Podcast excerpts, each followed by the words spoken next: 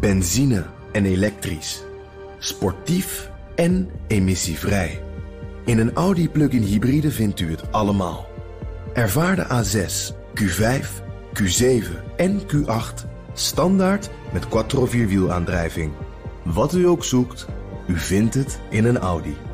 Audi. Voorsprong door techniek. Hartelijk welkom bij De Technoloog. Nummer 165. Hey Ben. Hallo Herbert. Goedemorgen. Het is 30 januari en wij nemen een technoloog op over Arjen Kamphuis. Ja. Jemig, weet je nog wie dat was? Ja. Wie dat is? Wat moet je eigenlijk zeggen? Is of was? We hebben Jos Weijers als gast. Jij bent uit de vriendenkring van Arjen Kamphuis. En goedemorgen. Goedemorgen, welkom. Jij zegt, we hebben het nog over is. In mijn hoofd is het is, ja. Daar gaan we straks meer over praten. Wat is er aan de hand? Arjen was afgelopen zondag de 26e... Zou die jarig? Nee, is hij jarig? Ja. Ja, ik vind het moeilijk. Ja, nee, dat mag. Want hij is spoorloos verdwenen. Ja. Dat weten we allemaal, hè? Dat de meeste luisteraars waarschijnlijk ook. Arjen, IT'er, propagandist van veiligheid, security...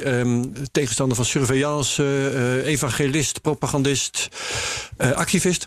Hier zelfs in de podcast geweest. Hacker. Legendarische uitzending. In... Technoloog nummer 7, de datum weet ik niet. Technoloog nummer 7, zoek hem terug als je wil op bnr.nl/podcast, de-technoloog. Daar gaan we het dus over hebben, het komende uur. Eerst hebben we nog iets aan te prijzen. En dat is een podcast van ABN AMRO, die heet de Side Project Show. En daarin kan je alles over de mensen achter de IT-gerelateerde side project. Wat ze motiveert. Ja, en waarom gaan zij wel door als iets niet lukt? Nou, dat is toch wel handig. En hoe de omgeving daarop reageert. Ja, dus die kan je luisteren op de nieuwe podcast van ABN AMRO, de Side Project Show. abnamro.com/sideprojectshow. Veel plezier ermee. Yes. Zet hem op. Goed. Dat is dat. Ja. Wat ik nou eigenlijk wil doen, is mijn koptelefoon opzetten. Ja. Want, jij gaat een stukje laten horen over aflevering nummer 7 met Arjen. Ter inleiding. Ja. En dan gaan we straks over alles hebben wat ik daarnet heb aangekondigd. Ik ben heel benieuwd welk fragment je gekozen hebt. Want ik heb herinneringen en ik heb expres niet teruggeluisterd. Ja. Dus maar eerst maar horen. Zo, daar komt die Arjen. Het gaat over de Wet Computercriminaliteit 3. Kijk, het lijkt mij geweldig als bijvoorbeeld de Amerikaanse overheid... laten we die even als voorbeeld nemen, want daar hebben we veel informatie over... als die zich zou houden aan haar eigen wetgeving... en aan het VN-verdrag voor de Rechten van de Mens... waar ze mede opsteller van zijn. En als ze dat doen, dan hadden we nu een hele andere discussie. Ja, maar de werkelijkheid vandaag is... Ja, dat de Amerikaanse overheid zich het recht voorbehoudt... om iedere computer ter wereld te hacken... zonder dat daar enige beperking aan is. Ja, maar er is dus een wet dat ze dat niet mogen... Maar vertel even hoe het zou moeten. En dan kunnen we. Nou, hoe het zou moeten is dat natuurlijk overheden gewoon hun eigen wetten respecteren en de wetten van andere landen en het mijn en dijn. En dat ze zich dus niet het voorrecht behouden om zomaar in jouw of mijn computer te kijken zonder dat daar een hele zwaarwegende reden voor is. Zoals je een huiszoekingsbevel moet hebben. Precies, als je naar een huis dus de reden dat ik dus niet zeg maar een kogelvrije deur heb met stalen balken is omdat ik er nog steeds van uitga in West-Europa dat overheden niet zomaar mijn huis binnentreden... zonder inderdaad een huiszoekingsbevel. En volgens mij is dat in grote lijnen ook meestal zo. Ja. Maar in die digitale wereld hebben we dat beschavingsniveau helaas nog niet bereikt. En dus zitten we daar nog meer in de wildwest-situatie... waarbij iedereen gewoon inderdaad zijn eigen pistool om zijn heup bindt. Omdat dat het enige is wat er is, zeg maar. Omdat die law and order die we in de fysieke wereld... de afgelopen paar eeuwen een beetje hebben gecreëerd... en die is niet perfect, maar die is... Nou ja, die bestaat wel, zeg maar. Dat bestaat in de digitale wereld gewoon. Denk je wel dat dat beschavingsniveau, zoals jij dat noemt... dat we dat gaan bereiken in de digitale wereld? Is er hoop wat dat betreft? Het zou kunnen, maar ik zie zeker de grote landen van deze wereld... op dit moment de andere kant op bewegen. Ja, want ook in Nederland hebben we sinds kort die wet computercriminaliteit 3... die in sommige kringen de Hackwet wordt genoemd... waardoor de politie ook dat soort vergaande bevoegdheden heeft. Dus de politie heeft allerlei extra bevoegdheden gekregen, waarschijnlijk trouwens om legaal te maken wat ze in de praktijk al deden. Hè? Ja. En dus de hele simpele vraag die ik ook aan de voorstanders van dat ding zou willen stellen is, joh, mogen we over 5 jaar een evaluatie? En gaan jullie ons dan aantonen dat het oplossingspercentage van criminaliteit in Nederland significant verbeterd is? Ja. En ga je dan ook nog geliefd aantonen dat het komt door die Hackwet? En als je dat niet kan, zullen we hem dan heel snel weer afschaffen. Kijk, het lijkt mij geweldig. Dan begint hij opnieuw door de manier waarop Windows Media Player is ingesteld. Had Arjen ook wel een oplossing voor gegeven? Jos, ik ben heel benieuwd hoe jij hier naar luistert. Ja, het komt wel binnen op het moment dat je Arjen een beetje weer hoort, zeg maar. Zeker het begin. Wat Arjen altijd heel goed kon was... Daar praat je ook in de verleden tijd? Ja, ik wissel ook wel eens. Maar ja, ik vind is, zeg maar... Ga verder, sorry. Maar hij praat niet meer met ons. Dus wat dat betreft is de was. Dus dat... Ja. Waar zat ik? Wat Arjen heel goed kon, zei je. Is wat er op vandaag speelt om dat te duiden in een grote geheel. Ik bedoel, het begin van het fragment wat je liet zien... ik moest meteen terugdenken aan gisteren. Ik bedoel, dat de Amerikanen beweren... of dat de Duitsers beweren dat de Amerikanen hun smoking gun hebben laten zien... over het Huawei achterdeur gebeuren. Hmm. Nou, op het moment dat je dit beluistert, dan ja, precies van ja... Duh. Ik bedoel, dat de Amerikanen willen in elke computer. Dat is correct. En nou zijn er opeens doosjes waar Amerikanen niet in kunnen... en daar worden ze boos over. En dan komen ze met bewijs. Ik bedoel, weapons of mass destruction foto's en zo. En dan... dus vaker vertoond. Ja, dat... Yeah, sure. Ik bedoel, ik denk dat ze echt bewijs hadden... dat we dat zouden zien, zeg maar. Ja. Oké. Ik wil even vertellen hoe ik hem herinner van die uitzending. Ja, want ik zei dat die uitzending me bij was gebleven. Ik had heel erg dus terecht dit allemaal mooi. Het bleef hem bij mij achter, en dan vergeet ik nooit meer... dat hij vertelde, als ik mijn computer hier gewoon op tafel heb staan... Ja, en hij zit niet op internet, dat ze dus in mijn computer kunnen kijken. En dacht ik van, daar hadden we nog over ergens in die uitzendingen. Hoe dan, hoe gaat het dan? Ik had van, weet je, het was allemaal veel erger dan ik toen, 2 jaar geleden... Toen begonnen we net met de technologen, dan ooit had vermoed. Eye-opener voor jou. Hij maakte, en ik dacht, nou dat kan, ik geloof het nog steeds niet dat dat kan... als ik, weet je, hier mijn computer heb staan, dat ze met mijn beeld... en dan konden ze, de NSA kon iets met mijn beeld. Ja, met een drone die boven de studio hangt. Van spreken. Nee, want we hebben toen ook besproken dat ging me echt of ze dat werkelijk zouden doen... wel afhing van hoe belangrijk een doel is. Ja, en hoeveel geld ze daar tegenaan willen gooien. Ja, maar uiteindelijk, als ze het willen, kunnen ze het. Dus ik had van... we hebben het toen ook gehad over de strategie die je kunt volgen. Namelijk, je kunt nooit alles perfect dichttimmeren. Ja. Maar je kunt het wel zo duur mogelijk maken voor de tegenstander. Ja, dat is al heel gauw, hoor. Dat je het duur maakt. Ja, want dat kan vrij makkelijk. De hele wereld doet... Ja, afgerond niks uit beveiliging. Dus maar voordat we daarover gaan... Maakt niet uit. Maar, was jij klaar met hoe dit op je overkomt? Dus voor mij was hij... Omdat we ook net begonnen met de technoloog... En jij vertelde me dat we de eerste die de heftigheid en de complexiteit van... cyber, een beetje infosecurity van cybersecurity... dat hij dat helder maakt en duidelijk maakt. Dus, en daar heel fanatiek mee bezig was. Want als ik dit terughoor, wat mij dan vooral raakt... dat is zijn gedrevenheid. Nou, want jij probeert ertussen te komen... Kan maar hij laat zich niet door. Precies. Ja. En Jos begint meteen te grijzen. Ja Arjen ten voeten uit. Als een stoomtreisje, ja. En dat hij altijd naar Spitsbergen ging. Dat had ik ook. Ja, daar zit hij misschien. Maar weet je, dat hij naar Spitsbergen ging. Dat vond ik ook altijd mooi. Dus dat hij in de stilte opzocht. Want dat is één van mijn vragen nu. Ja. Ik merk heel veel mensen die heel erg digitaal bezig zijn... dat ze aan de andere kant niet online willen zijn. Stilte opzoeken, natuur opzoeken. Herken jij dat ook of...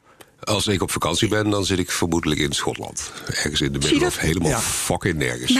Nou, ik hoor dat zoveel, Herbert. Ja, ik ook. Beetje persoonlijk. Jij ook, weet ik. Ik ben zelfs gaan wonen, nou niet in de Schotse hooglanden... maar alvast in de Achterhoek. Dat is bijna die kant op. Dat is alvast een stukje die kant op. Maar dat is toch opvallend, Jos? Verklaar dat even. Dat weet ik niet. Ik bedoel, vakantie neem je iets. Ja, bedoel, als je in jezelf omgeving blijft, dan heet dat niet vakantie. Je kunt net zo goed door blijven werken, toch? Dus je zoekt een...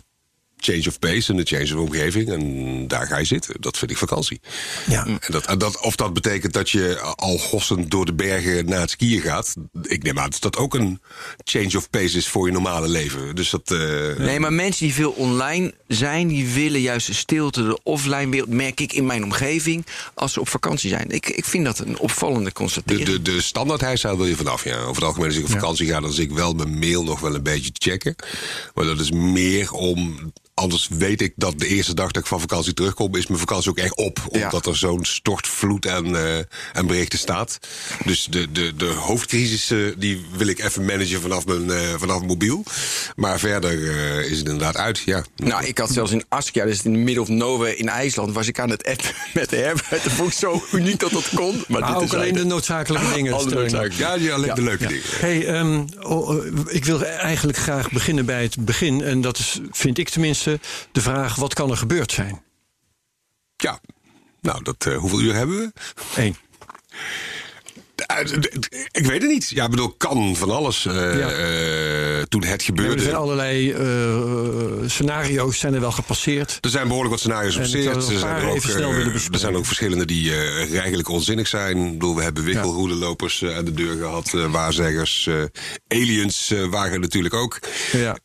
Buitenlandse partijen die extractieoperaties hebben gedaan. Echt, je kan het zo gek niet verzinnen. Ja. We hebben ook van, ik weet waar die zit, stuur bitcoins, die hebben we ook gehad. Dat is echt utterly grof. Echt, mensen zijn laag, wat dat betreft. Heel in kort, we weten het niet. Nee. We weten het niet, maar je zegt eigenlijk zelf al, je noemt de raarste scenario's en daar zit dan ook bij dat een geheime dienst Arjen zou hebben laten verdwijnen. Ja, die vind ik de rare scenario's horen. Ja, die vinden we wat minder waarschijnlijk.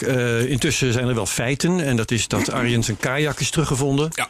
En dat zijn mobieltje aan de rol is gegaan door Europa. Ja. Kortom, ik kan zelf iets zeggen wat ik denk, maar jij weet waarschijnlijk meer van het hele geval dan ik. Dus ik vraag jou, wat lijkt jou nou het meest waarschijnlijke scenario? Er zijn mensen die zeggen dat hij zelf met opzet verdwenen is. En of dat uit dit leven gestapt is, of dat fysiek is, of ik begin een ander leven, dat kan ook. Die vind ik niet heel onwaarschijnlijk. Maar heel onwaarschijnlijk? Niet heel onwaarschijnlijk. Okay. Maar het probleem is dat elk scenario wat we kunnen bedenken, daar kan ik iets op verzinnen waarom dat het eigenlijk niet klopt. Ik bedoel, stel jij wil weg. Ja. En dan ga jij 3 weken op vakantie. Ja. En je weet, en je vrienden weten dat als jij op vakantie bent, dat je dan offline bent. Ben je niet te vinden. Begin je dan echt op de laatste dag van je vakantie echt met verdwijnen? Dat vind ik heel raar. Vind ik echt heel raar. Ja. Je hebt 3 weken voorsprong. Je kan in de binnenlanden van Namibië zitten voordat ook maar iemand je begint te missen. En dan begint te hollen op de laatste dag. Ja, die matcht niet met mij. Die matcht echt totaal niet. Wat ik daar onwaarschijnlijk aan vind, is dat Arjen was een gedreven iemand. Iemand met een doel in het leven, waar die fanatiek aan werkte. Ja. Dus bij mij wil dat hele verdwijnscenario er niet in. Nee, oké. Zoals ik zei, niks matcht. Maar je hebt een feiten gelazen, daar moet je ergens op kunnen plotten. Ik vind dat scenario het meest romantisch. Weet je, als je nou over de 40 jaar... het meest romantische, iemand die zo'n missie heeft en uiteindelijk in stilte ergens. Dat vind ik wel romantisch. Het is vast heel fijn in mijn hoofd. In mijn hoofd past dat heel mooi. Dus ik weet niet of dat alleen maar zo in mijn hoofd zit, omdat het wishful thinking is. Juist. Dat geeft hoop. Ja. Ja. Maar goed, dan zal ik het zeggen. Wat voor mij het meest waarschijnlijke scenario is dat hij gewoon is verongelukt. Maar dan is hij weer raar. Dat is ook raar, ja? Wat is daar raar aan? Nou, je koopt in Nederland koop je een opvouwbare kajak. Ja. Voor heel veel geld. Ja. Die sleep je mee naar Noorwegen. Uh-huh. Daar ga je 3 weken geen drol mee doen. En op weg naar huis ga je halverwege. Oh ja, verrek. Ik moet dat lelijke ding nog even in elkaar schroeven. Dan spring je halverwege. Dat heeft hij aantoonbaar op de laatste dag gedaan. Hij heeft daarvoor niet gekanoot. Niet dat we weten. Oh, okay. Nee, maar hoe kun je dat wel? Want hij was daar en was alleen. En wie heeft nou gezien dat hij. Stel dat hij dat wel flink gekanoot heeft, maar op weg naar huis. Ja. Dus in de trein heb je zoiets van: ik stap halverwege nog even uit richting. Het vliegveld. Oh, dat is toch een deel van het verhaal dat ik niet ken dan. Want hij is echt de trein al ingestapt. Er is een treinreis en dan daaruit en dan weer een stuk. Dan gaat hij nog even kajakken. Okay. Net voor zonsondergang in de fjord waar het bijna donker is en. Ook apart. Dat antwoord dat kun je opnemen, want die heb je vaker nodig, zeg maar. Dat is echt. Het is allemaal raar. Dus dat. Want ik had ook dit scenario als meest waarschijnlijk verongelukt met zijn kano. Maar dit.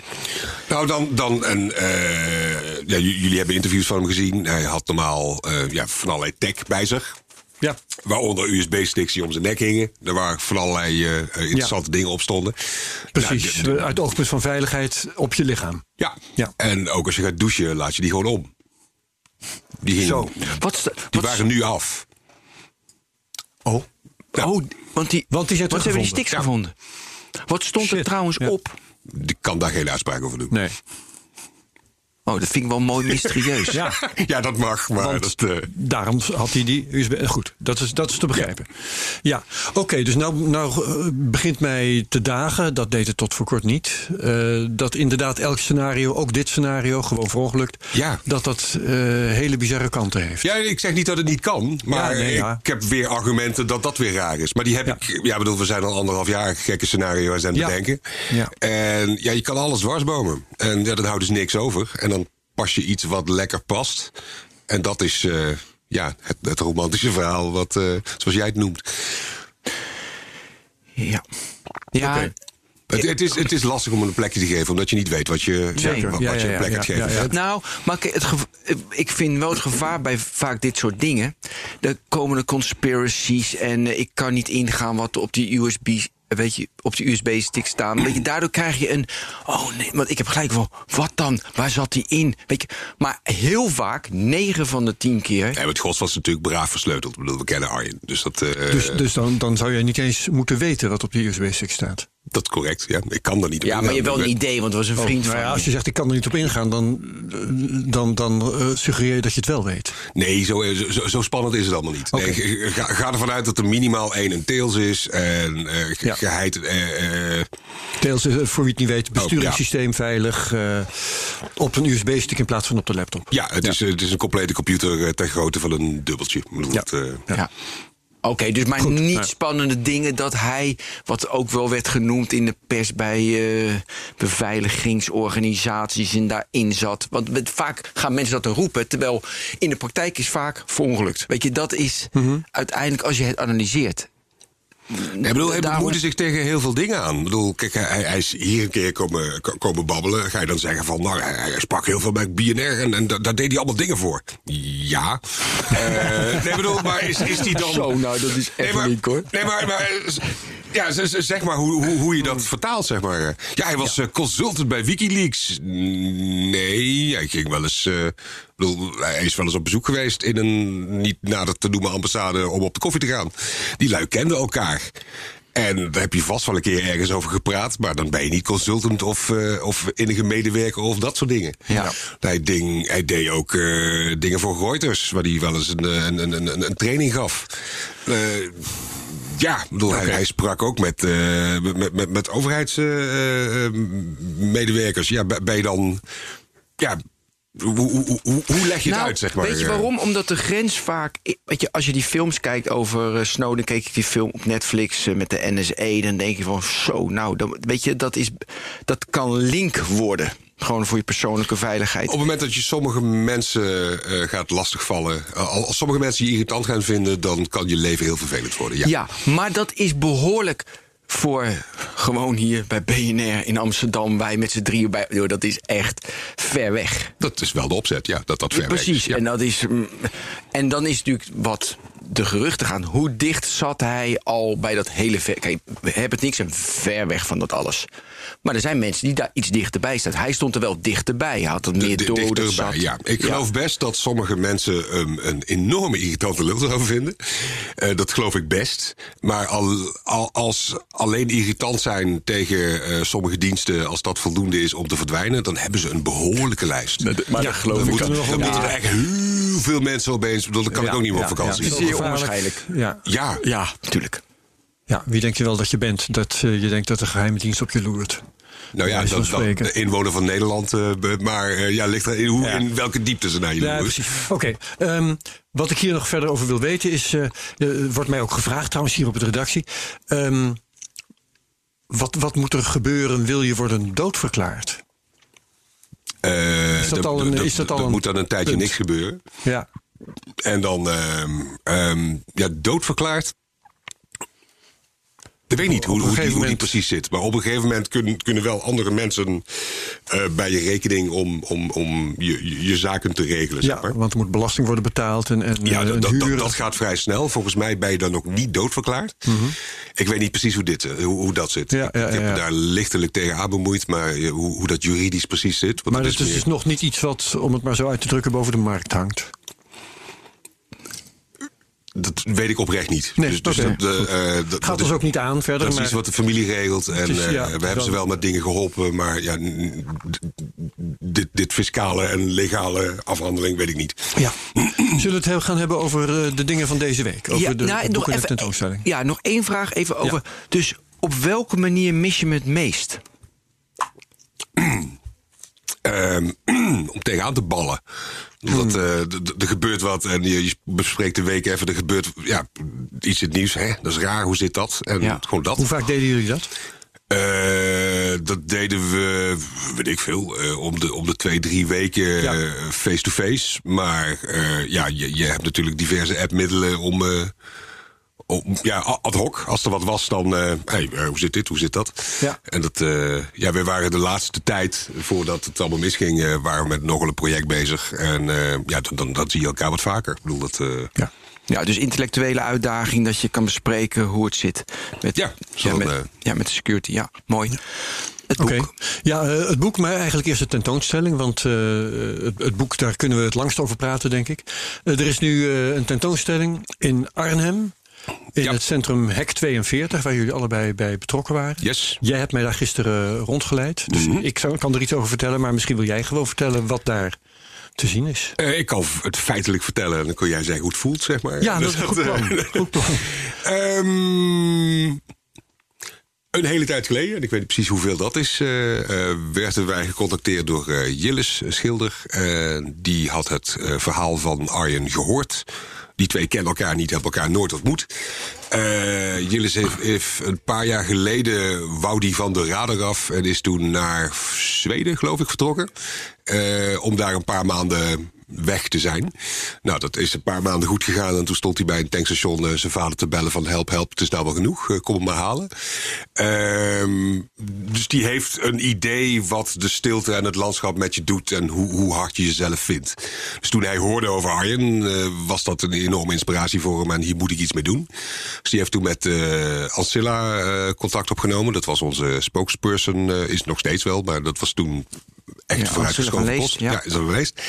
En die gooide in die groep de vraag van willen wij iets met schilderijen? Dus toen hebben wij eerst met de familie contact opgenomen, want het is wel vrij persoonlijk. Plaatjes van je zoon. En die vonden dat oké. En toen had ik wel meteen zoiets van als er een expositie komt, dan weet ik wel waar dat moet. Daar heb ik een kerkgebouw voor als bijgebouw van Hek 42 in Arnhem. En zo geschiedde. Precies.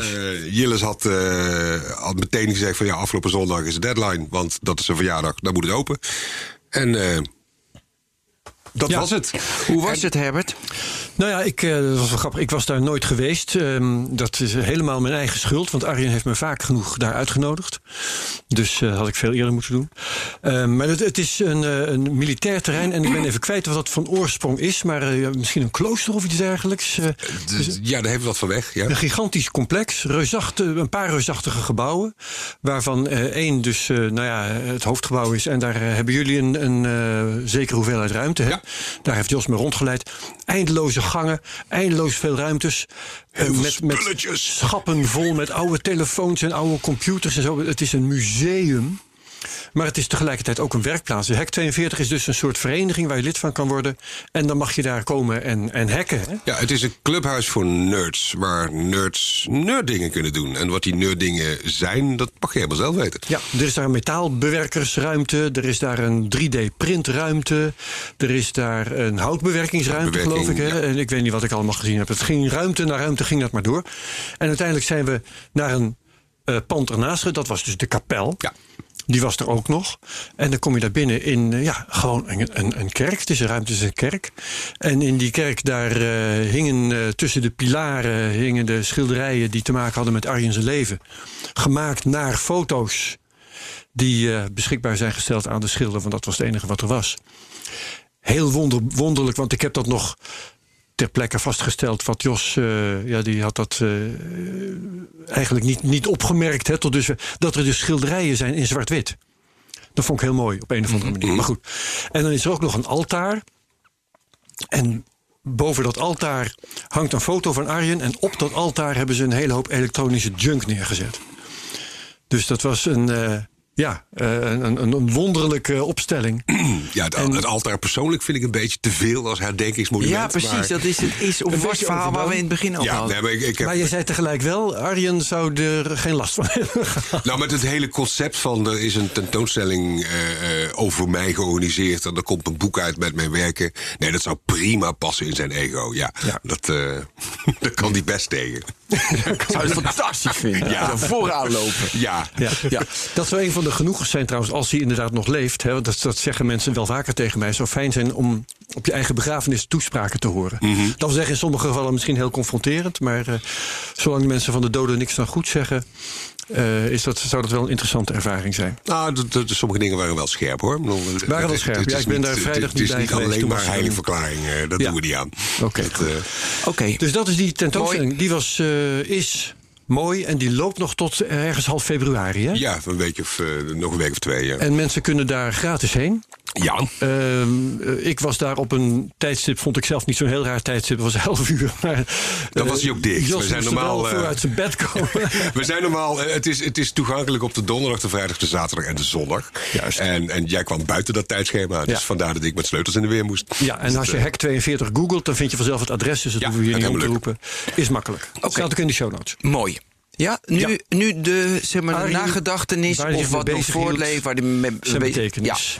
Ja, daar is een boek over verschenen. Ja, dat is in feite een verzamelde werk. Ja, zo'n beetje wel, ja. We hebben een paar maanden geleden hadden we een meeting of een bijeenkomst. Meeting klinkt veel te formeel. Met familie en wat close friends van Arjen. En in een groepje kwam het idee van, hij heeft zoveel geschreven, een hele zut aan blogs. Zullen we die verzamelen en daar een nietje doorgooien en dan noemen we het boek. Ja, hoeveel werk kan het zijn? Het is allemaal al geschreven, dus dat moet appeltje eitje zijn. Ja. Nou, dat is dus een serieuze puist werk.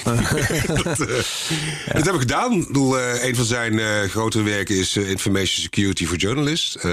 Dat is een boek wat aan leken uitlegt hoe je je beveiliging serieus op peil kan krijgen om bijvoorbeeld je bronnen te beschermen, of voor wat voor reden dan ook. Was en is trouwens ook gewoon downloadbaar, hè, als onafhankelijk werk. Ja, maar dat is natuurlijk wel een technisch boek, dus er zit ook handleidingen in. En ja, die verlopen, want software verandert. Dus we hebben dat stuk helemaal bijgewerkt, dus we helemaal van deze tijd. Maar dat was gewoon 2 jaar oud. Arjen hield dat zelf bij, maar intussen was het verouderd. Ja, klopt. Ja. Dus er zijn ook enorm veel vertalingen van verkrijgbaar. Het is allemaal Creative Commons 4.0, dus 2.0. Uit mijn hoofd gezegd 20 talen. Dat zou zomaar kunnen, ja. Of misschien zouden we weer verder, geen idee. Ja. We hebben Albanisch, een paar maanden geleden gelanceerd. Albanese heet dat gewoon. Ja sorry. Dat geeft er gewoon uit, joh, kan mij het schelen. Ja. Dat is de core van het boek. En daaromheen hebben we al zijn blogs gepakt. Maar omdat hij vrij vaak blogde en ook vaak over dezelfde onderwerpen, hebben we daar een paar tussenuit genomen omdat je anders in herhaling valt. Ja. En want sommige van zijn blogs zijn ook van morgenavond spreek ik op dat event. Punt. Ja, dat hoeft niet. Nee, die hoeft niet. Maar met daar slimme dingen bij stonden, hebben die wel meegenomen. Dus het is het is niet alles wat hij geschreven heeft, maar het is zo'n beetje alles wat hij geschreven heeft. In elk geval alles wat hij te melden had, zou je kunnen zeggen. Ja. En wel grappig om te vermelden trouwens, historisch. Ik heb ooit, Arjen, ben ik begonnen hem te vragen voor BNR Digitaal. Mm-hmm. Zo is hij hier min of meer binnengekomen. Daarna is hij ook door andere programma's gevraagd. En dat was naar aanleiding van zijn columns in Webwereld. Ja. Op een gegeven moment begonnen die mij op te vallen. De een na de ander. En toen dacht ik, die vent moet ik misschien toch spreken. En kijken of we wat interessante dingen samen kunnen doen. Is wel iemand met een mening, ja. Wat zeg je? Is wel iemand met een mening, ja. Zeker. En wat me trouwens ook opviel, dat was voor de radio iets minder belangrijk, maar hij kon ook heel goed en scherp schrijven. Ja. En dat kom je in de IT-wereld niet heel veel tegen. Dat is correct. Zo goed als hij dat kon. En zo goed als hij dat schreef, zo goed kon hij het ook verbaal uitdrukken. Ik bedoel, sprekend. En ja, dat was heel fijn op de radio. Ja. Wij missen hem hier ook. Ik heb meer dan gemiddeld een aantal uren aan het boek besteed. Dus echt behoorlijk veel. En wat mij opviel, het is heel erg ook 2009, 10, 11, 12, 13. Vooral die webwereldartikelen waren allemaal. Dus hij zegt dan van, weet je, het is insecure, de overheid. Dus alle thema's die nu spelen, dat was natuurlijk voor Snowden was het. Dat was voor 2013. Ja.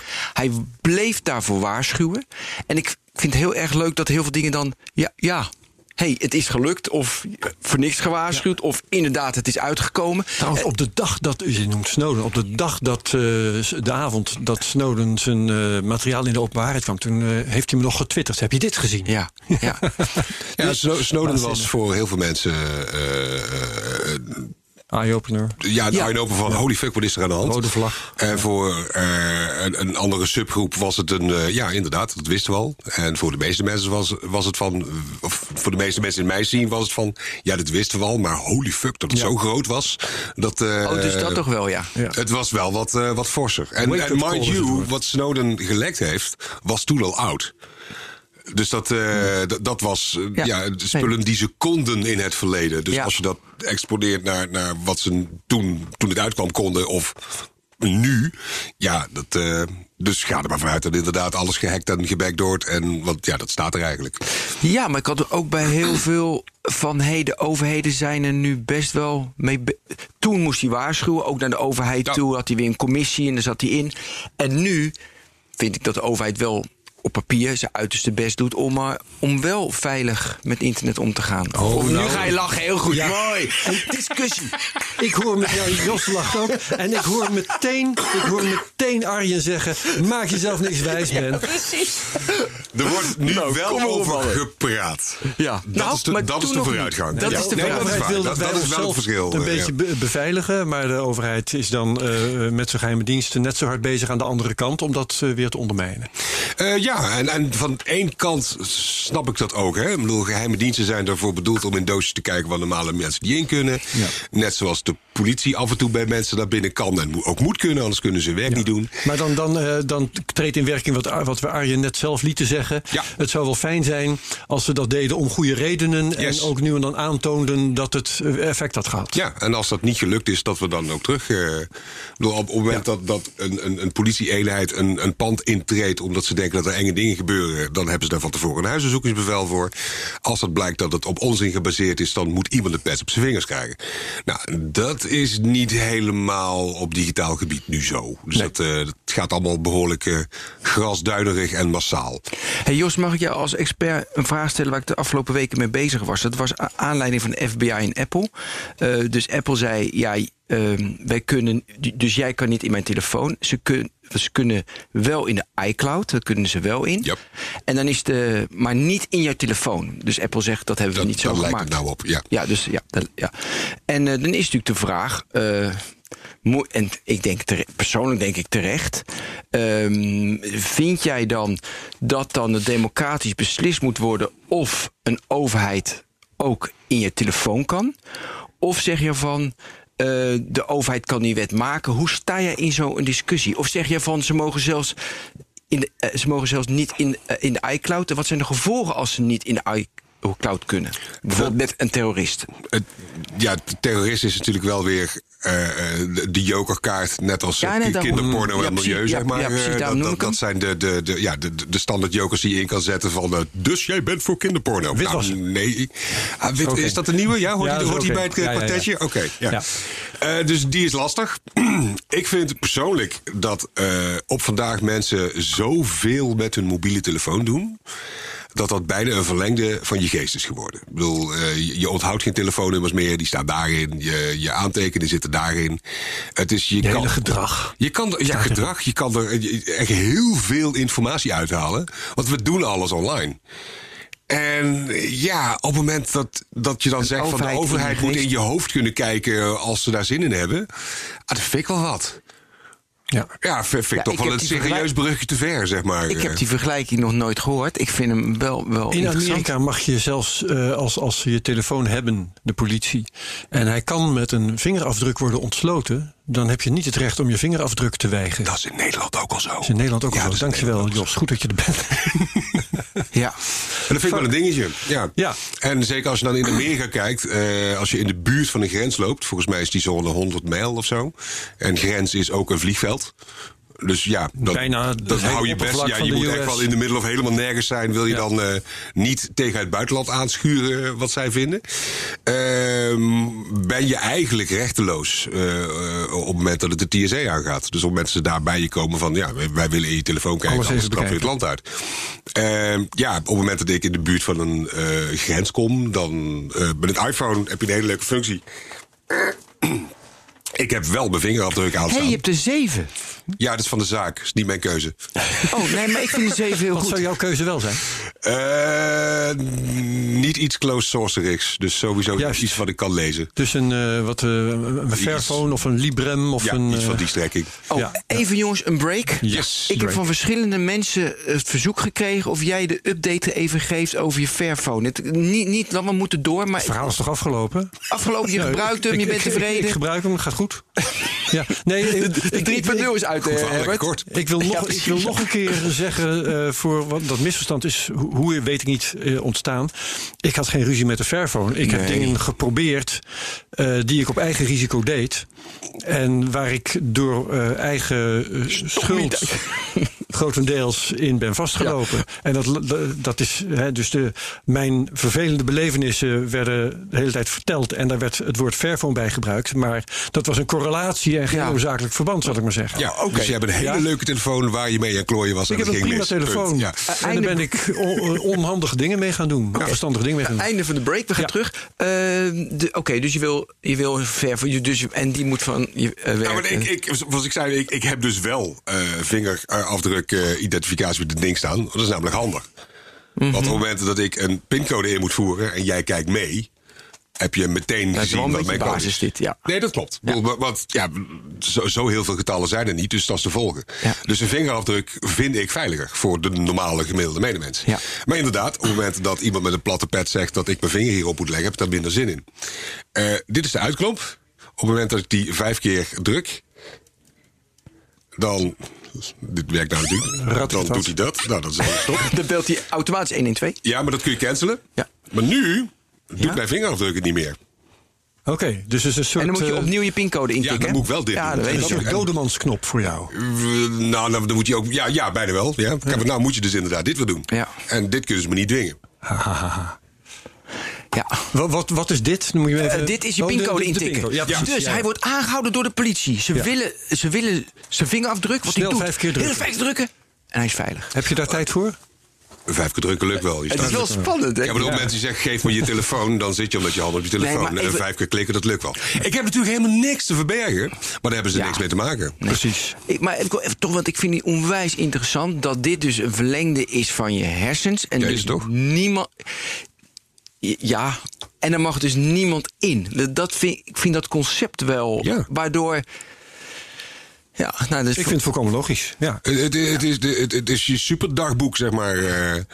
Er staan dingen in die je zelf niet eens weet. Het is gewoon afgeleiden van je gedrag. Er zijn verhalen dat Amazon... Was dat Amazon? Nou, weet ik niet. Maar dat in elk geval een of ander online ding... wist te vertellen dat een bepaalde mevrouw zwanger was... zonder dat ze dat zelf wist. Precies, en de vader kwam erachter met die test. Dat zit allemaal in je online gebruik. En in je Facebook en je dinges. En ja, dat is allemaal in dit afluisterapparaat, zeg maar. Luister, voordat... nog één ding erop. Ja? Nee, dat is echt heel belangrijk. Dus, maar als een meerderheid van de bevolking stemt op een bepaalde partij... en die... En de meerderheid is er niet van overtuigd. Dus die partij zegt van... hé, er moet wel een backdoor in zitten. We moeten er wel in kunnen. Ja, dan ben jij dus als roepen in de woestijn. En dan gaat het dus niet door, want dan zegt die partij... we moeten er wel in. Ja, er is iets met democratie, dat klopt wel. Maar daar hoef je niet altijd mee eens te zijn. We hebben in Nederland ook geen doodstraf. Terwijl dat af en toe wel geschreeuwd wordt van dat sommige mensjes dat wel mag. Oké, daar moeten we mee vergelijken.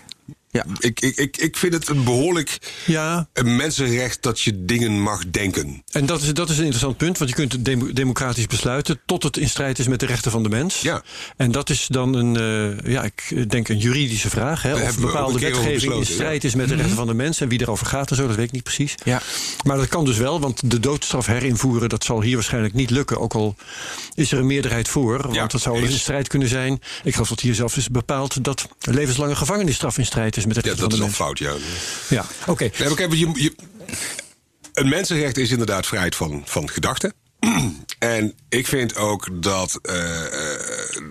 dat even die rechten moet zijn dat je fouten kan maken in je hoofd. Op het moment dat jij iets fantastisch bedacht hebt... dan zitten daarvoor vermoedelijk meerdere iteraties van hetzelfde idee. Sommige daarvan zijn heel dom, vermoedelijk. En die zijn ook zo dom dat je ze echt niet wilt delen met de mensheid. Totdat dat... Ja, je bedenkt iets, heel dom. Nee, geen goed idee. Ja. Het is een heel slecht idee. Oh, dat is een goed idee. Dat laatste idee gaan we delen in een boek of een podcast of whatever. Al die vooriteraties, die zijn alleen voor jou. Ja. Die zijn nooit voor buiten bedoeld. Als je ze niet wilt publiceren, dan moet het ook niet hoeven. En je hebt zelf al bedacht dat dat fout is. Dus ik vind best dat jij moet gaan bedenken... dat de revolutie in Nederland een heel goed plan is. En dat je daarvoor de koning dood moet maken. Het is allemaal dingen absoluut. Die je misschien beter niet in een podcast of in de radio kan gooien. Sorry daarvoor. Maar op het moment dat je dat bedenkt... en dan denk je van nou, dat is helemaal geen goed plan... want er zijn betere manieren. Nou, op het moment dat ik die hele kleine snippet waar dat wel zegt...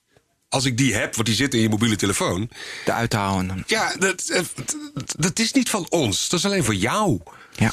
Ja, nu en dan moeten we terug naar Arjen. Maar dit is toch in het gedachtegoed van Arjen. Dus daarom durf ik dit te vragen. Helemaal niet erg, maar daarom zeg ik nu en dan moeten we toch wel even terug. En ik wil eigenlijk van jou weten, Jos, wat inspireerde Arjen om zich met dit soort dingen bezig te houden? Want hij had ook gewoon, denk ik, veel geld kunnen verdienen door voor Microsoft te werken of zoiets. Bijvoorbeeld. Die vraag die heeft ons ook... een beetje bezig houden. Ja. Want we zijn dat boek aan het schrijven. En dan kom je dat soort vraagstukken tegen. Toen zijn we een blog tegengekomen... waarin hij het heeft over zijn oma. Die de oorlog heeft meegemaakt. Dus weet wat over actieve overheden kunnen doen. Met de wereld en de toestand daarin. En... vandaar dat de subtitel van het boek... Infosecurity, Gran Knows Why. Ja, er was nog veel aandacht voor Auschwitz, hè? Dus dat is toevallig. Dus dat komt allemaal mooi op tijd, zeg maar. Ja. En dat, dus wij hebben collectief maar bedacht... dat zijn oma zijn grootste inspiratie was. Maar ja, de wereld is natuurlijk de inspiratie. Ik bedoel, iedereen heeft invloed op je. En, maar we hadden het idee dat zijn oma daar bovengemiddeld onderdeel van was. Ja, en wat mij dan opvalt... ook aan het fragment dat we net hebben... laten horen, maar ook aan zijn columns.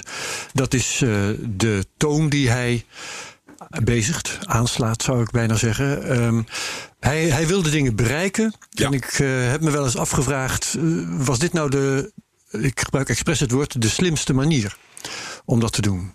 Dat weet ik niet. Hij had natuurlijk meerdere manieren. En sommige waren inderdaad redelijk vocal en in your face.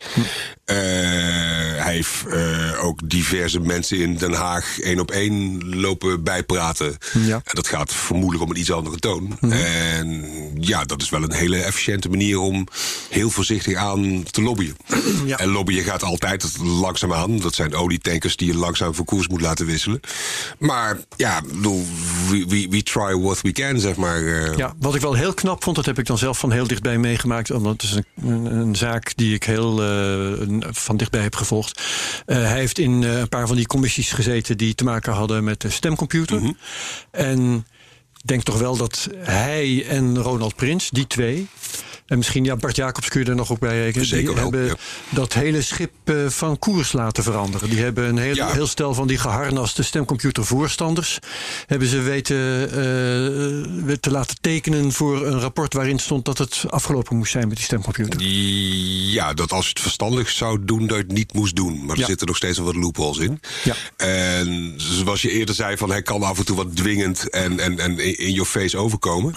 Nou, in die commissies, als ik daarin had gezeten, dan was ik vermoedelijk afgevoerd. Want ik zou die gesprekken niet kunnen voeren zonder echt te gaan slaan. Sarcastisch hoor, ja. Echt gaat, want het is, dat is dan weer uitweiden, maar... kijk, zo'n stemcomputer, welk institutioneel dilemma zitten we op te lossen met die dingen? Ja, dat zei Arjen ook steeds. Volgens mij niet. Er is geen probleem. En daar wordt dus een oplossing tegenaan geduwd die geen probleem oplost. In elk geval niet een probleem dat in andere landen om ons heen ook als een probleem wordt gezien. Hè? Want ik geloof dat in Duitsland en Engeland worden de stemmen ook gewoon met de hand geteld. Ja, daar zijn ook wel pogingen gedaan, hoor. Ik bedoel, ik geloof dat in Schotland... Ja, in Duitsland zeker. Ja, in Schotland hebben ze volgens mij ook op een gegeven moment... een hele loods vol met stemcomputers gekocht. Ierland. Als die zou kunnen, ja. I stand corrected, ja. Zeker. Dus Ierland een enorme loods met stemcomputers gekocht. En toen, misschien is het een goed idee. Dus ja, slot erop, we gaan ze niet gebruiken. Maar die dingen staan er wel. Ja. En het is echt... Het levert een paar uur winst op. Zodat we 3 uur eerder kunnen beginnen met 4 maanden bedenken wie in de regering gaat komen. Dus ik snap de tijdslijn echt begot niet. Je moet de ochtendeditie van een krant halen. Ik denk dat dat... en dat we... Nou, vooral het televisiedebat, 's avonds. Ja. Heb ik begrepen. Nee. Ja, maar dat kan ook heel interessant zijn als je langer moet wachten. Ja, tuurlijk. En dat wordt de hele democratie gehackt als we computers gaan gebruiken? Dat ook weer niet. Nee, dat zal wel niet. Maar dat risico loop je wel. Waarom ga je dat inzetten? Er is geen probleem. Nee, maar goed, je zou dat ook kunnen framen van... het was een hele goede intellectuele uitdaging om te kijken... of we dat veilig konden doen. En er is zoveel energie en mankracht in het bedenken... hoe je dat veilig kan doen gegaan... dat daaruit weer iets is gekomen. Ik weet niet wat, weten jullie wel. Waardoor het wel veilig was. Zo kan je het ook framen. Je moet het gewoon op papier doen zoals ze dat altijd doen. Ja, maar goed... En als je dan zegt van, ja, maar dat is niet van deze tijd... dat is de gouden koets ook niet. Iedere actie brengt weer... Oké, maar dat is in het... Ik heb iets anders in het gedachtegoed. Dat is copyright. Hij pleit heel erg voor van... geen copyrights, Creative Commons. Creative Commons als grondregel. Kijk, op het moment dat jij schrijft... mag jij best verdienen aan jouw schrijfsels. Als jij dat wil. Ja, maar ik vond dit een... Weet je, het is 11, 12, ik zag het, dat vond ik zo interessant juist. Mm-hmm. In die tijdspannen 11, 12, 13. Toen was inderdaad, weet je, Chris Anderson schreef dat boek Free. Dat alles vrij wordt op het internet. Dat was trouwens iets eerder, 2008 volgens mij. Maar het zat in die hoek. Die discussie is best wel afgerond met subscriptions. Copyright, logisch dat het er is. Dat is of niet afgelopen, hoor. Nee, 70 jaar na de dood van de auteur. Welk probleem lossen we op? Dat wordt elk jaar weer verlengd. Want alles van Disney kan nooit rechtenvrij worden. Dat is toch een beetje raar. Wat Arjen pleitte voor 15 jaar. Ja. 8 jaar geleden. Ja. Terecht. Dat is veel meer reëel. Kijk, op het moment dat jij broodschrijver bent... dan moet je kunnen eten van... of in elk geval, dan moet je kunnen je intellectuele... je moet kunnen cashen op je intellectuele eigendommen. Ja. Dat is niet meer dan logisch, anders gebeurt er niks meer. Ja, dus dat, je kan er ook niet voor kiezen. Maar iets wat geschreven is... op een gegeven moment wordt dat Creative Commons. Dat is van ons allemaal. Ik bedoel, is er nog... Zit er een copyright op het Wilhelmus of op Happy Birthday? Dat vind ik raar. Het doel van copyright is dat mensen die creatief zijn... daaraan kunnen verdienen, inderdaad. Ja. En sowieso dat na de dood van iemand... blijft doorduren, laat staan 70 jaar, is absurd. 70 jaar is zeker absurd. Volstrekt absurd. Dat op het moment dat je doodgaat, dat meteen alles van iedereen is... dat vind ik ook weer een behoorlijk uiterste. Oh. Maar dat, die valt volgens mij te verdedigen om daar wel iets voor te doen. Want je hebt nazaten die daar misschien wat iets aan hebben. Ja. Maar 70 jaar is absurd. Een standaard duur van 15 jaar, ongeacht wie er dood is... dat is... Daar ben je klaar mee voor. Die vind ik prima verdedigbaar, ja. Maar goed, dat vinden wij met z'n drieën. Behalve Ben dan tenminste. Nou ja, ik twijfel. Nee, als het opnieuw begint... maar ik heb de rechten van Michael Jackson gekocht... voor heel veel geld, dat heb ik niet, maar stel je voor. Mm-hmm. Ja, en die ga ik mooi uitbaten... ga ik hele mooie dingen mee doen... Nou, ik kan me voorstellen dat ik dan die rechten wil beschermen. Maar ik kan me ook voorstellen... daarna, na 15 jaar, komt het vrij... dan gaan andere mensen hele mooie dingen mee doen. En dan worden er echt mooie dingen mee gedaan. Je gaat er hele mooie dingen mee doen. Die mooie dingen, dat is weer jouw intellectuele eigendom. Dus daar zou die 15 jaar weer voor gaan doen. Maar het grondmateriaal... daar kan niemand anders na 15 jaar ook iets mee doen. Ja, en dat staat natuurlijk ook in het boek. Zeker met muziek. Want muziek, dat is... één groot iedereen jat van iedereen ding. En nu zijn er inderdaad samples, dus je pakt echt stukjes uit muziek. Maar op het moment dat je verder teruggaat... blues, oude bluesmuziek. Het is eigenlijk allemaal hetzelfde. Drie akkoorden klaar. Ja. Nee, op het moment dat jij de eerste bent die dat akkoord doet... en daarmee naar een advocaat loopt... Ja. Nou, ik heb meer het idee dat de discussie een beetje voorbij is. Ik denk, maar dat is dus niet zo. Ja, of ik volg die copyright discussie. Nee, het probleem is... Kijk, nu is het zo, je hebt subscriptions... dus illegaal downloaden doen mensen minder. Maar het is nog zeker niet af. Want op het moment dat jij nu een commercieel boekleesprogramma hebt... nou, helemaal fijn, dus je gooit er een paar euro per maand naartoe en dan kun jij lezen wat je wil. Dus je hebt de hele wereld en bibliotheek heb je op je mobiel staan. En dan gaat het moederbedrijf failliet en dan zijn al je boeken weg. Oh. Dus je koopt helemaal geen boeken. Je leest boeken. En dat is gebeurd, hè? Ja. Met Microsoft Plays for Sure. Heet ja, dat is een heel klein bedrijfje ergens in Microsoft. Iets, ja, dus daar gebeuren dingen mee. Ja, dus dat vind ik raar. Ik bedoel, we kopen niks meer. Ja, we betalen maar geld en daar krijgen we dingen voor. Maar dat is dus blijkbaar niet zo. Is dat stom dat we... Ik vind dat heel stom. Ja? Vroeger kocht je dingen en dan had je ze. Wat een krankzinnige uitwas is Waarom moet je het hebben? Wat een krankzinnige uitwas is van het auteursrecht. De DMCA in Amerika stelt allerlei bedrijven in staat door pro forma ergens een beetje copyrighted materiaal in te bouwen om hun klanten te dwingen om van hun diensten gebruik te maken als het bijvoorbeeld om onderhoud. Tractors van John Deere. Ja. Kun je niet meer zelf onderhouden als boer of kun je niet meer laten onderhouden? Er is nou een enorme tweedehandshandel in oude John Deere's. Dat minimaal 8 jaar oud, want daar kun je software dingen aan aanpassen. De oude tractors van John Deere die worden nu in trek omdat boeren doorkrijgen dat je die nog gewoon zelf kunt onderhouden. En die nieuwe, die zijn kut. Want dat zijn Tesla's geworden, zeg maar. Dat is gewoon een computer met wielen. Dure John Deere Tesla. Maar ik snap niet wat daar erger is als het een Tesla of een computer op wiel is. Als John Deere opeens beslist van... die tractor die kost X en dan zoveel per maand.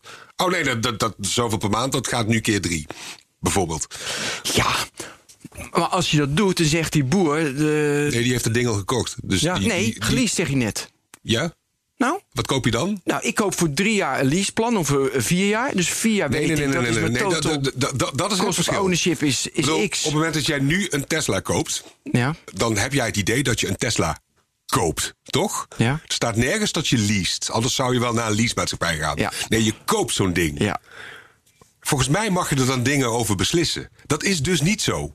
Dus alles wat we koop noemen, blijkt lease te zijn. Dat is toch raar? Als jij als Nederland beslist dat je een Joint Strike Fighter wil hebben...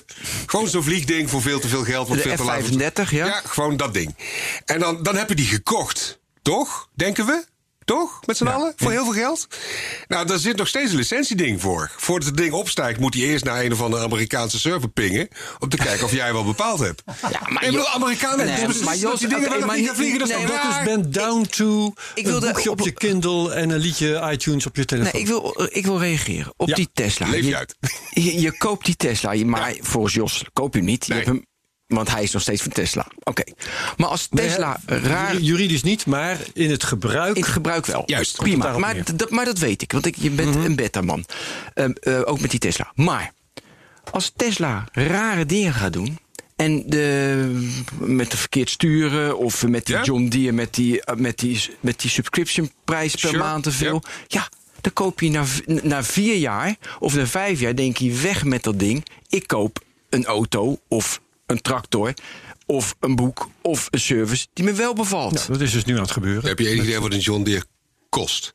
Zo'n tractor is een tonnetje of 2, geloof ik. Ja, Tesla's zijn goedkoop in verhouding tot... Nee, dus voor die boer, weet je, die schrijft dat af in, noem maar wat, in 10 jaar. Ja. Dus ja, dat is dan 10 jaar, is dat naar. Maar kijk, zo'n John Deere kan het zich echt niet veroorloven... om al die boeren te naaien. Dat schijnt me wel wat te doen, ze. En HP, allerlei printerfabrikanten doen het met hun inkt. Nou, HP, want dat is echt boef, jongen. Ik heb niks, ik weet het even. Nou, we hebben vast die HP niet als sponsor. Nee, nou krijgen we geen sponsor, nu snap ik het. Het model is vergelijkbaar met dat van de printerfabrikanten. En dat gaat ook al jaren goed. Wil jij zwart-wit printen? Ja, dat kan niet, want je hebt geen geel meer. Hé, wat? Ja, dat is gek, hè? Dat soort dingen. Ja. Man. Ja, maar kijk, het is zo sukkelig dat wij dus hier HP zeggen... ja, gast, jullie zijn echt sukkels en we moeten dat nog printen. Maar HP gaat ook heel slecht als bedrijf. Nou, weet je, er is altijd weer iets anders waar je intuint. De ene keer denk je van, nou, ik moet kiezen voor... Een printer die het toelaat dat je hervulbaar of hervulde cartridges gebruikt. Ja, of dan niet hard genoeg kijkt dat je dat niet kan, zeg maar. Ja. En dan ga je daarop letten met je volgende printer. En dan is er weer iets met inderdaad kleuren die tegelijkertijd niet tegelijkertijd op zijn, die moet je wel tegelijkertijd vervangen. Ja. Ze hebben altijd weer een nieuw valletje waar je in lazert. Ja, maar dat is toch juist ook... Nee, ja, is een leuke sport. Nee, is geen leuke sport. Moet je gewoon doen. Maar geel heb je natuurlijk altijd nodig, want dan kun je die tracking dots niet printen. Ja, dus dat is waar. Ook dat nog. Nee, valkuilen overal. Oké, mag ik weer iets anders noemen? Ja. In gedachtenis, hè? Kijk, een artikel... Een collega van mij die stuurde deze week een artikel dat Avast, een antivirus bedrijf, 435 miljoen klanten. En zij verkopen de data. Ja. Nou, en ik dacht zo, oké, we hebben er weer één. We hebben weer een voorbeeld. Wat nieuw, enzovoort. Je bent het product. Ja, je bent het product. En we hebben natuurlijk met Cambridge Analytica of met Snowden, dat waren van die... van de defining moments in de laatste 10 jaar van toen veranderde iets. En ik appte hem terug van waarschijnlijk niet. Weet je, het is weer een bericht, het zal wel. Ja. Of het is misschien wel een defining moment van... antivirus software verkoopt al je data. Ja, hoe zou Arjen of jij naar kijken? Hoe bespreken jullie zoiets? Het is... Ja, het verbaast ons. Vermoedelijk zou ons dat geen drol verbazen. Maar het is inderdaad... Ja, het is grof. Het is eigenlijk ongelooflijk. In het voorwoord van het boek daar zegt Bart Jacobs, die schrijft ook dat de informatiebeveiligers... dat die over het algemeen een redelijk donker wereldbeeld hebben. Ja. Maar dat kan ook omdat ze vrij veel zien. Ik heb hier nog één trouwens van de week. De app van de slimme ringdeurbel van Amazon stuurt data naar adverteerders. Toen heb ik nog getwitterd. Zelfs als je betaalt, dan ben je nog het product. Ja. Je bent alleen het dure product. Maar dit, ga verder, Jos. Ja. Nee, want Avast, die hebben ook een gratis variant. Maar dit ging ook niet alleen over de gratis variant. En er werd gewoon alle kliks die je überhaupt maar deed. Echt alles. Dus je hele internetverkeer. Dat werd gewoon doorverkocht. Ja, maar dit is anoniem. Dat is helemaal niet anoniem. Want als ik precies zie waar jij klikt... dan heb ik binnen een half uur echt wel door wie je bent. Dus want je gaat naar jouw Gmail en jouw dit... en ik zie hem echt wel klikken. Ja. En dat je ID daaruit geveegd is, see if I care.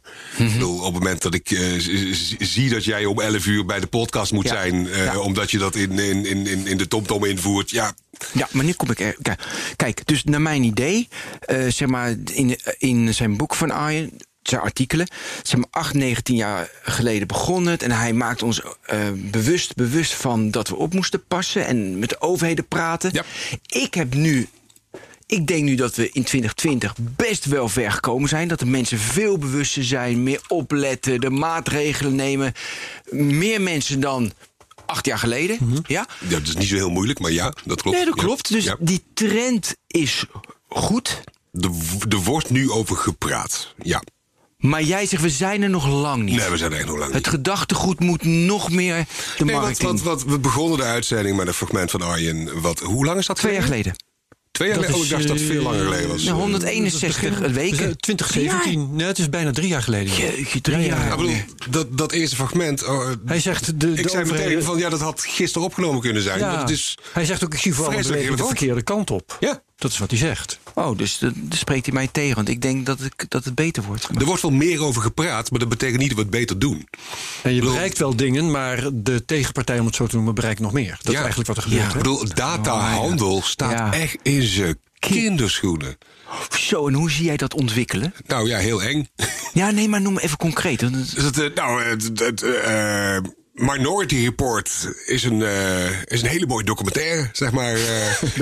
Maar zo zit het bijna. Ja, ik zeg niet dat we meteen kunnen lezen hoe dat zit. Maar op het moment dat je het hoofdverhaal van Minority Report moet je even weglaten. Want dat is science fiction. Maar het feit... De scènes die zijn opgebouwd zijn echt heel mooi. Je loopt door een stad en reclameborden zien jou. En gaan voor jou reclame maken. Nou, dat gaat gebeuren. Sterker nog, dat is er al. Alleen beduidend minder gelikt dan dat ze dat daar doen. Ja, maar ik vind dat eng. Nee, maar want op het moment dat als ik naar BNR luister... of een ander radioprogramma, dan zit daar reclame in. Ja, dat is voor mij als luisteraar, dat kan ik irritant vinden... maar voor mij als luisteraar is dat nuttig... want daardoor hoef ik niet te betalen voor die uitzending. Ja, toch? Ja. Als ik tv kijk, zit reclame in. Nou, dat is omdat ik niet betaald heb voor dat stukje. Ja. Op het moment dat ik over de openbare weg rij... en zo'n veel te irritante lichtbron met reclame... Ik rij niet goedkoper... door lastiggevallen te worden door reclame. Dat vind ik raar. Ja. En op het moment dat dat helemaal getarget wordt, is dat gewoon heel eng. Ik bedoel, Facebook kan ervoor zorgen dat een bepaald gedeelte van zijn gebruikers een bepaalde kant op gaat stemmen. Of een bepaalde gemoedstoestand heeft. Dat is gewoon fucking eng. Ja. Dat ga je toch niet willen? En dan volledig getarget. Ja. Dat vind ik echt heel eng. En dat wordt echt veel meer subtieler. En ik bedoel, ja, Analytica is echt gewoon, die deed het al heel slim. Maar als we er over 5 jaar naar terugkijken, dan was dat peanuts. Ja. Dat denk ik wel. Ja, ik zit waarschijnlijk in een verkeerde niche en ik probeer nu de market share van de Brave Browser op te zoeken om een argument te hebben dat ik juist het idee heb dat mensen veel bewuster zijn dan 3, 4, 5, 6, 7, 8 jaar geleden. Maar die Brave Browser die is nieuw, dus dat hij een stijgend marktaandeel heeft. Ongetwijfeld, maar ik heb hier oude getallen, maar dat is. Ik denk dus heel veel mensen moeten uitleggen wat in Jezus nou een Brave Browser is. Ja. Nou, dat is aan zich, geef je dan toch al aan wat er aan de hand is. En het aantal gebruikers van Facebook neemt nog steeds toe. Ja, de laatste cijfers in elk geval wel. Niet normaal, die cijfers van Facebook. Ja, dat is heel veel. 2 miljard. Ik doe het ook, want ja, met sommige mensen wil je toch echt wel contact houden. Ja. Mijn nieuwe manier is, er is een browser die heet Puffin. Ja, heb ik ook op mijn toestel. Daar is een aparte sub van, die heet Puffin FB. Ja. Ja, als je die app gebruikt en daarin je Facebook benadert, dan heb je alles van Facebook, maar in een browser. Want de app van Facebook die kan veel meer sniffen dan in een browser. Precies. En deze browser is ook nog custom dichtgetimmerd, zodat precies Facebook netjes blijft lopen. Maar alles wat er aan tracking is, dat wordt alles maar zoveel mogelijk ingepikt. Beter dan Brave? Dat zeg ik niet. Ik gebruik ook Brave. Ik gebruik diverse browsers. Maar puur voor Facebook gebruik. Ja, dan moet je zeker niet. Ik heb Puffin gewoon ook, maar ik gebruik Puffin FB voor bij Facebook. Ja. Hey. En even praktisch. Ook beter dan een normale browser die je zou kunnen gebruiken, waarin je een cookie cruncher en een adblocker en dat soort dingen hebt. Ik gebruik voor diverse functionaliteiten verschillende browsers. Ik heb hier 1, 2, 3, 4, 5, 6, 7 staan. Is misschien een beetje bovengemiddeld. Nee, ik win. Ik zeker. Nee, ik gebruik ook zoiets. Ik gebruik echt Brave. Ik gebruik Brave, Firefox en Safari op mijn iPhone het meest. Ja. Chrome wil ik echt vermijden. Puffin doe ik alleen maar om te testen of ze nieuwe dingetjes hebben enzovoorts. Ja. Maar even kijken welke hebben we meer. Noem er even één. Edge heb ik. Oh ja, pas even geïnstalleerd, want er is al een nieuwe. Even kijken wat die doet. Gebruik verder niet. Noem maar even nog één. Die staat maar Firefox had je genoemd. Die staat ver weg bij mij nog. Opera. De Google zelf. Opera. Heb ik die denk ik afgegooid? Opera, denk ik afgegooid. Ja, die heb ik afgegooid. Ja, we zijn echt behoorlijk niche hoor. Want dit doet niemand. Maar nu, kijk, hebben we het ook even verteld. Ja. Ik let echt op. Dus met browsers en met alle anti-trackers en noem allemaal maar op. En de cookies, we hebben ze het goed ingesteld, want bij default mag je niet tracken. En tot nu toe, het gaat nu beter. Dus ik check iedere website waar ik kom. Hebben ze dat netjes ingevuld? Een jaar geleden, niemand had het goed gedaan. Nu de overheid had een persbericht. Nee, de Consumentenbond dat het niet goed ging. En ik zie de laatste maanden wat beter, dus ik check het. Alleen, ik vind het leuk om te doen, vind ik grappig. Het brengt me alleen zo weinig. Ja, dat ik het leuk vind, maar ik zie niet een voordeel dat ik nu mijn data bescherm. Dat er dingen beschermd worden, merk je verder. Daar merk je niks van. Niet. Nee. Maar dat is best wel jammer. Want ik denk, als ik het zou merken, zouden meer mensen dat gaan doen. Als je bijvoorbeeld iets installeert op je browser als Ghostery, die telt gewoon per website die je bezoekt, telt hij hoeveel trackers je voor je blokkeert. Ja, die telt af en toe best ver door. Dat je denkt en dan denk je, het mooiste voorbeeld, 42 of zo. Ja. Ja, het mooiste voorbeeld heb ik vaker verteld. De New York Times had een artikel van dus Facebook, de surveillance machine, en hebben ze zelf 41 trackers. Ja, dat is toch. Nee, dat was een keer. Hoe zat dat? Dat was inderdaad. Oh, ik dacht dat je daar naartoe ging. Dat was een artikel dat heette moet je trackers disabelen. Ja. Zo heette het artikel. Het hele artikel bestond uit het woord ja. En als je kijkt hoe groot die pagina is als je wel adblocks en niet adblocks, dat is echt de wereld. Ja. Dat is echt. Oké, maar we moeten dus. Zo hebben wij. Hier ga ik even op in. Wij hebben over een paar weken, en ik kijk zo eventjes over hoeveel weken, hebben wij Locke Mourel, juristen. Oké. Dus volgende week? Volgende week al, mooi zo. Naar aanleiding van het feit dat zij geïnterviewd werd door de Volkskrant... over allerlei privacy-aspecten. Mm-hmm. En toen heeft ze in dat interview... de les gelezen over hoe de website van de Volkskrant omging met die privacy-aspecten. En dat op het randje van illegaal was. Dat we zeggen, zij zei van wel. En de Volkskrant had dan later weer een reactie... dat ze zich daar niet in herkenden. Natuurlijk herkennen ze zich daar niet in. Ja. Dus daar spreken we volgende week. En nou even, maar wat ik net zei... je moet eigenlijk een voordeel hebben... voelen, ervaren. Ja, dat net wat ik zei over advertenties. Dus dat een advertentie in een radioprogramma... ja, dat snap ik dat ik daar een voordeel van heb. Want ik betaal nou niet. Nee, ik zie mijn voordeel. Ik zie al die gore advertenties niet meer. Als je blokt wel, ja. Maar dat is mijn voordeel. Dat is niet zo moeilijk vast te stellen. Nee, maar nee, ik zat te denken, hoeveel voordelen heb je nu? Dus kijk, je moet mensen overtuigen dat ze alle...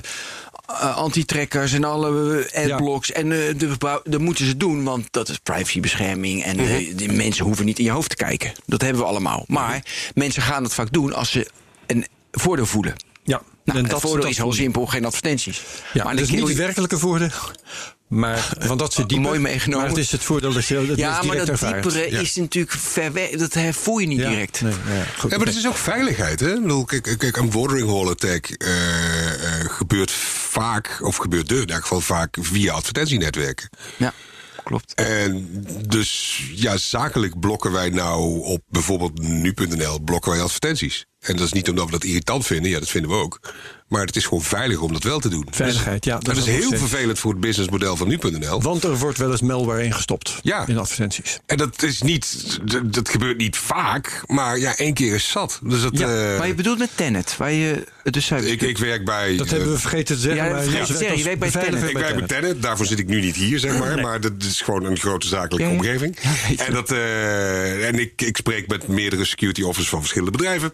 En het is goede security practice om te zeggen dat je advertenties blokt. Want via advertenties kunnen vrij makkelijk malware naar binnen geloodst worden. Ja. En behoorlijk getarget. Want die advertentienetwerken, dat is 1 grote geldmachine.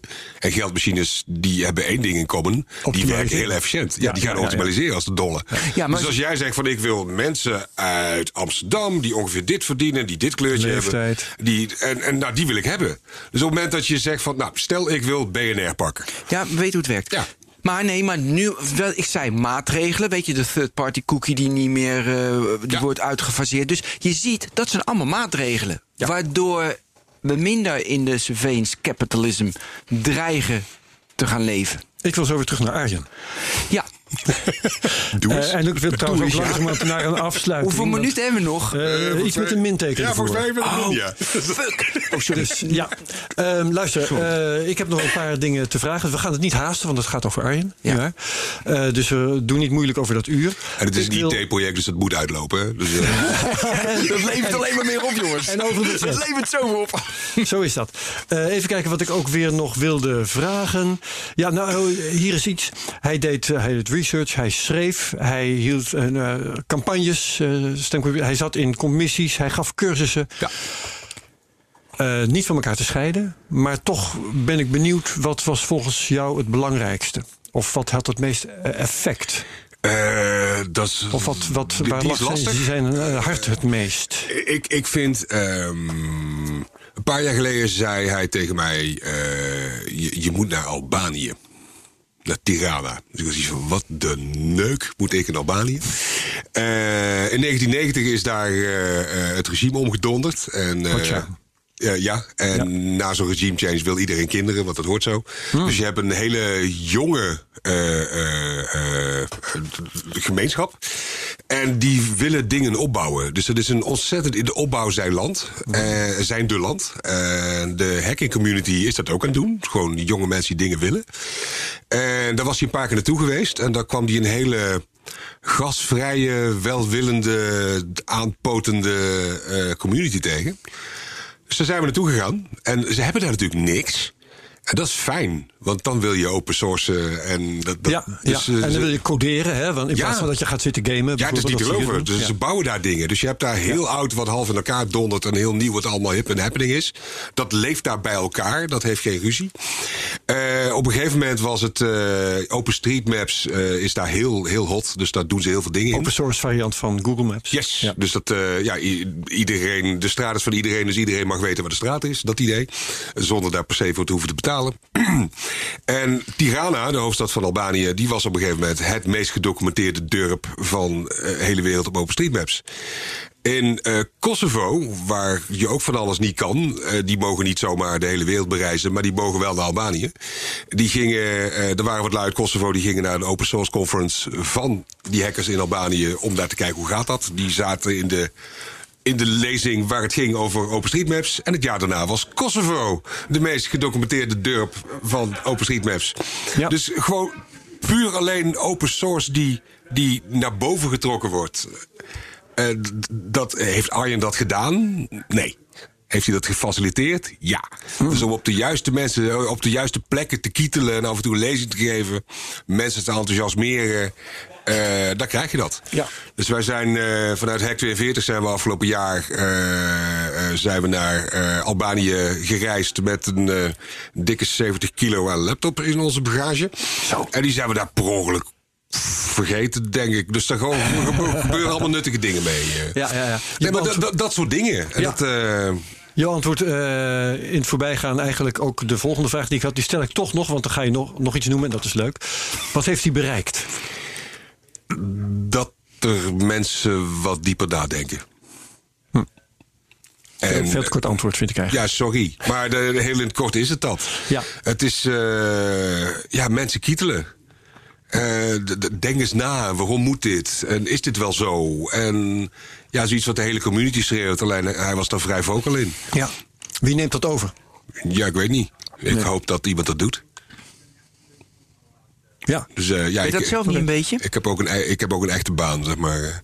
Jawel, maar je hebt ook ik schreeuw wel eens wat, ja, sure. Maar niet op dezelfde manier, en dat kan natuurlijk ook niet. Nee, ik zie mezelf niet in verre vreemde landen Reuters-journalisten trainen hoe je. Nee, het lijkt me wat. Dat doe ik liever op een andere manier. Ja. Maar qua impact, ja, ik hoop wel.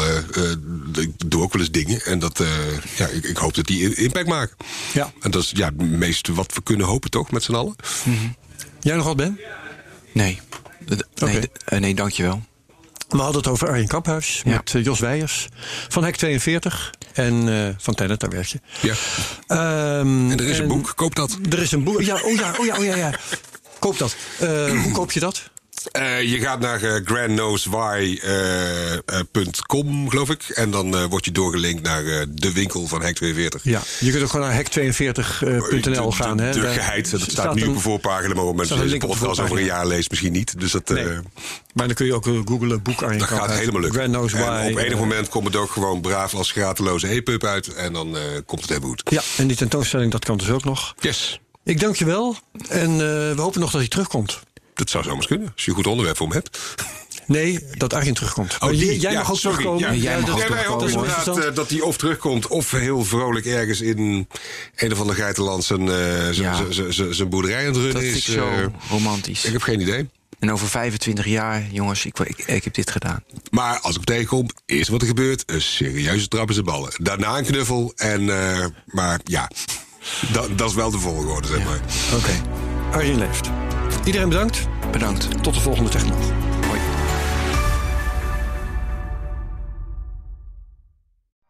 Benzine en elektrisch.